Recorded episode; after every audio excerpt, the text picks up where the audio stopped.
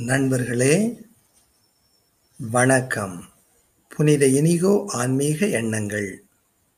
மே இருபத்தி எட்டு. பொறுமையாக உங்கள் காரணங்களை கொடுங்கள். நாம் யாருடனும் பிடிவாதமாக வாக்குவாதம் செய்யக்கூடாது. பேச்சின் நோக்கம் நம் கையே ஓங்கியிருக்க வேண்டும் என்பதல்ல. மாறாக நம் அடுத்திருப்போர் பிழையை விடுத்து உண்மையை அறிய வேண்டும் என்பதாக இருக்க வேண்டும். எனவே பொறுமையாக உங்கள் காரணங்களை கூறுங்கள். புனித இனிகோவின் கடிதங்களில் இவ்வாறு கூறுகின்றார்.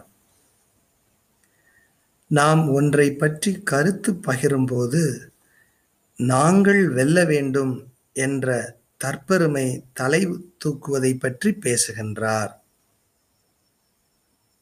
கருத்து பகிர்வு போன்றவற்றில் உங்கள் கை ஓங்கி இருக்க வேண்டும் என்று நீங்கள் எங்கே எப்போது எப்படி இயக்கப்படுகிறீர்கள்? சிந்தித்து பாருங்கள்.